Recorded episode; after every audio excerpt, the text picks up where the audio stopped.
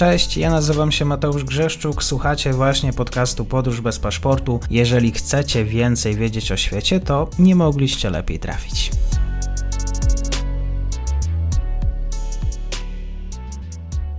Partnerem odcinka jest Oanda, TMS Brokers, dom maklerski obecny na rynku już od ponad 20 lat. W opisie odcinka znajdziecie link do aplikacji, której możecie otworzyć konto maklerskie i grać na giełdzie, a wcześniej potrenować na koncie demonstracyjnym. Jeżeli otworzycie konto za pośrednictwem tego linku, dostaniecie na start książkę o tematyce inwestycyjnej. Zapraszam, Mateusz. Dzień dobry Państwu, dzień dobry wszystkim słuchaczom. Ze mną dzisiaj jest e, Marcin Krzyżanowski, ekspert do spraw Bliskiego Wschodu, również Uniwersytet Jagielloński. Dzień dobry, kłaniam się nisko. Dzień dobry, dzień dobry Państwu. Całkiem niedawno mogli Państwo odsłuchać audycji o tym, jak Australia zbuduje potęgę militarną, e, właściwie takie radykalne e, reformy tego kraju, e, reformy systemu obronnego, którego e, nie widziano od dziesięcioleci. Świat się cały zbroi, mówią to również dane, zbroi się również Bliski Wschód. Ciekawe właśnie dane z tego regionu. Cały region wydał w 2022 roku 184 miliardów dolarów. No i w związku z tymi wydatkami wojskowymi na Bliskim Wschodzie okazuje się, że to Arabia Saudyjska wydaje najwięcej. E, skąd Saudowie? Dlaczego akurat oni?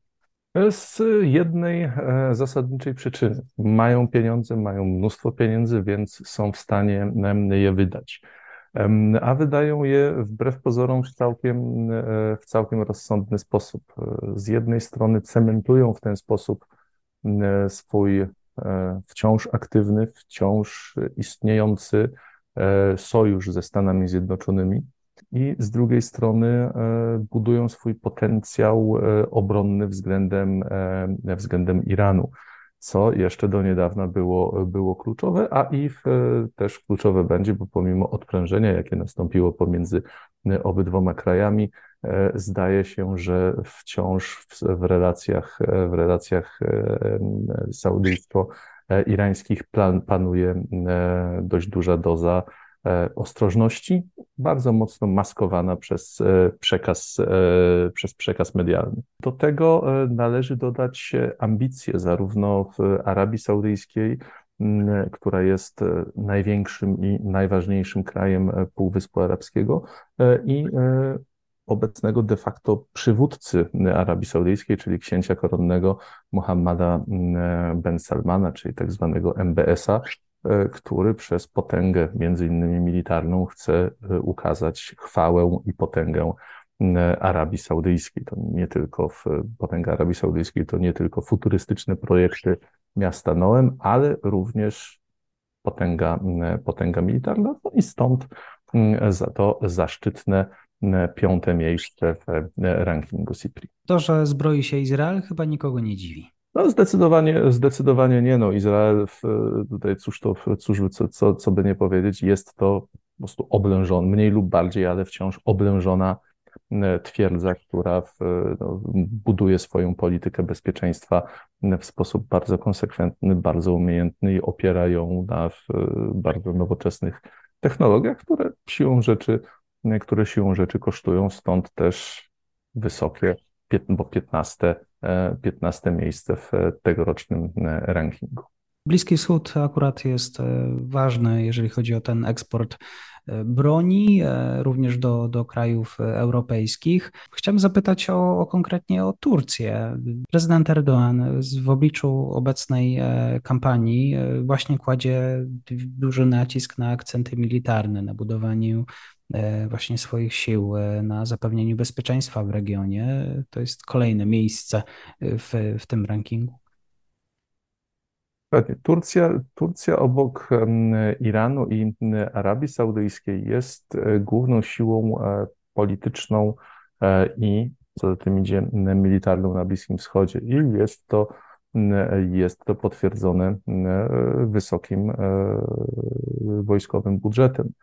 E, który jednakże z powodu inflacji, z powodu problemów gospodarczych zaliczył, e, zaliczył spory zjazd w stosunku do 2021 roku, bo według raportu spadł on o, aż o 26%, a i to po 15% spadku rok wcześniej. Pozwoliło to jednak zachować stosunkowo wysokie miejsce Turcji. W zeszłym roku jednak, jednak zaliczyła spadek, gdyż w zeszłym roku była 17, na miejscu 17, obecnie na, na miejscu 23. Z tym, że Turcja jest o tyle ciekawym przypadkiem, że w przeciwieństwie do Iranu, który owszem e, produkuje, produkuje bardzo dużo, e, bardzo dużo swojej własnej broni i e, w stosunkowo niewielkim stopniu polega na imporcie i w przeciwieństwie do Arabii Saudyjskiej, która zasadniczo no, gro, swojego, gro swojego budżetu przeznaczy na import uzbrojenia, to Turcja produkuje bardzo dużo u siebie, E, i produkuje bardzo dużo zaawansowanych e, systemów mm, uzbrojenia. No wystarczy wspomnieć tutaj e, chociażby tureckie, tureckie drony, które swego czasu okazały się tureckim hitem eksportowym. Bo tak, jeżeli chodzi o wykorzystanie tureckiej armii, to do ochrony Morza Śródziemnego, swoich interesów, gdzie Tak, bo do tego, do, do tego jeszcze, do tego jeszcze dochodzi, nazwijmy to, potrzeba strategiczna, potrzeba operacyjna. E, Turcja musi, musi mieć bardzo rozbudowaną marynarkę wojenną z powodu ogromnej, ogromnej długości linii brzegowej i nazwijmy to skomplikowanych e, stosunków z Grecją.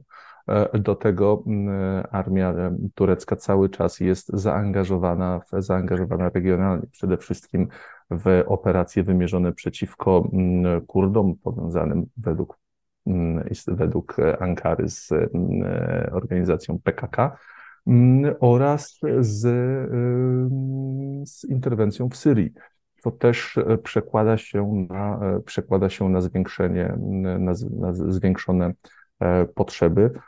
Przy czym warto zauważyć, że według, według obecnego raportu Polska wydaje na uzbrojenie więcej nie tylko niż Turcja, ale i Katar czy Holandia. Co ciekawe, pomimo tego, że pomimo tego, że zaliczyliśmy rok w, w zeszłym roku 11% wzrost wydatków na e, cele militarne po wzroście o 95% w, pomiędzy 2013 a 2022, e, to cały czas okupujemy, okupujemy 18 miejsce w, w rankingu.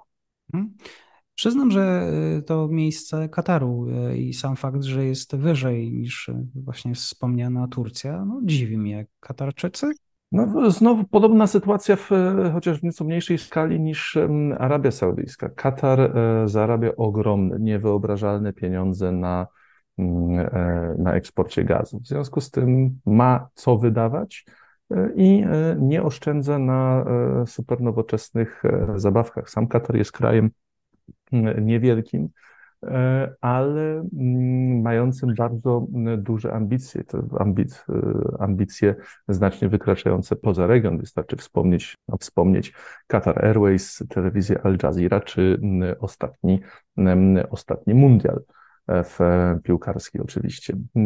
Przy czym, przy czym też dużo, dużo wydatków, wydatków Kataru jest e, związanych z modernizacją i marynarki wojennej i, i lotnictwa, no jak doskonale zdajemy sprawę, e, są to, są to bardzo drogie rzeczy. Przy czym Katar, pomimo znowuż odprężenia, odprężenia, jakie e, miało miejsce w zeszłym roku z Arabią Saudyjską, wciąż ma w pamięci kryzys katarski, kiedy to, gdyby nie wsparcie Turcji i mm, Iranu, prawdopodobnie Arabia Saudyjska zbrojnie usiłowałaby ten to półwyspiarskie mm, państewko e, zająć. Mają to w pamięci, w związku z tym, mm, w związku z tym systematycznie zwiększają wydatki na obronę pomiędzy 2021 a 2022 rokiem. Był to, był to wzrost aż o 27%, czyli o ponad 1 czwartą. Algieria nie jest e, krajem zaliczanym tak powszechnie do Bliskiego Wschodu, aczkolwiek w tym roku e, zamierzała zwiększyć wydatki na siły zbrojne o 120% do poziomu 23 e, akurat miliardów, ale euro. Algieria, znany eksporter broni, panie, panie Marcinie. No w Algierii to zwiększenie się nie udało, bo zaliczyła, zaliczyła spadek o prawie 4% w stosunku do 2021 roku, bo właśnie warto o tym, warto o tym wspomnieć. Mamy rok 2023, ale raport jest za rok 2020 siłą rzeczy drugi. Algieria zmaga się z, z, problemami wewnętrznymi, zmaga się z konfliktem z Marokiem, ma obok siebie nie do końca stabilną Tunezję i niestabilną e, Libię. No i też, e, też spore ambicje regionalne, co znajduje znajduje przełożenie w, w, bardzo sporym, bo wynoszącym ponad 9 miliardów dolarów e, wojskowym, e, wojskowym budżecie. I Algieria jest też, jest też, e, co ciekawe, dość, dość prężnie działającym eksporterem, eksporterem broni. Co prawda nie eksportuje w większości przypadków swoich własnych produktów, raczej reeksportuje, no ale liczy się ostateczny efekt. Zaskakuje mnie brak Egiptu, wokół którego ostatnio toczyła się dyskusja w sprawie e, przekazania broni e, Rosjanom.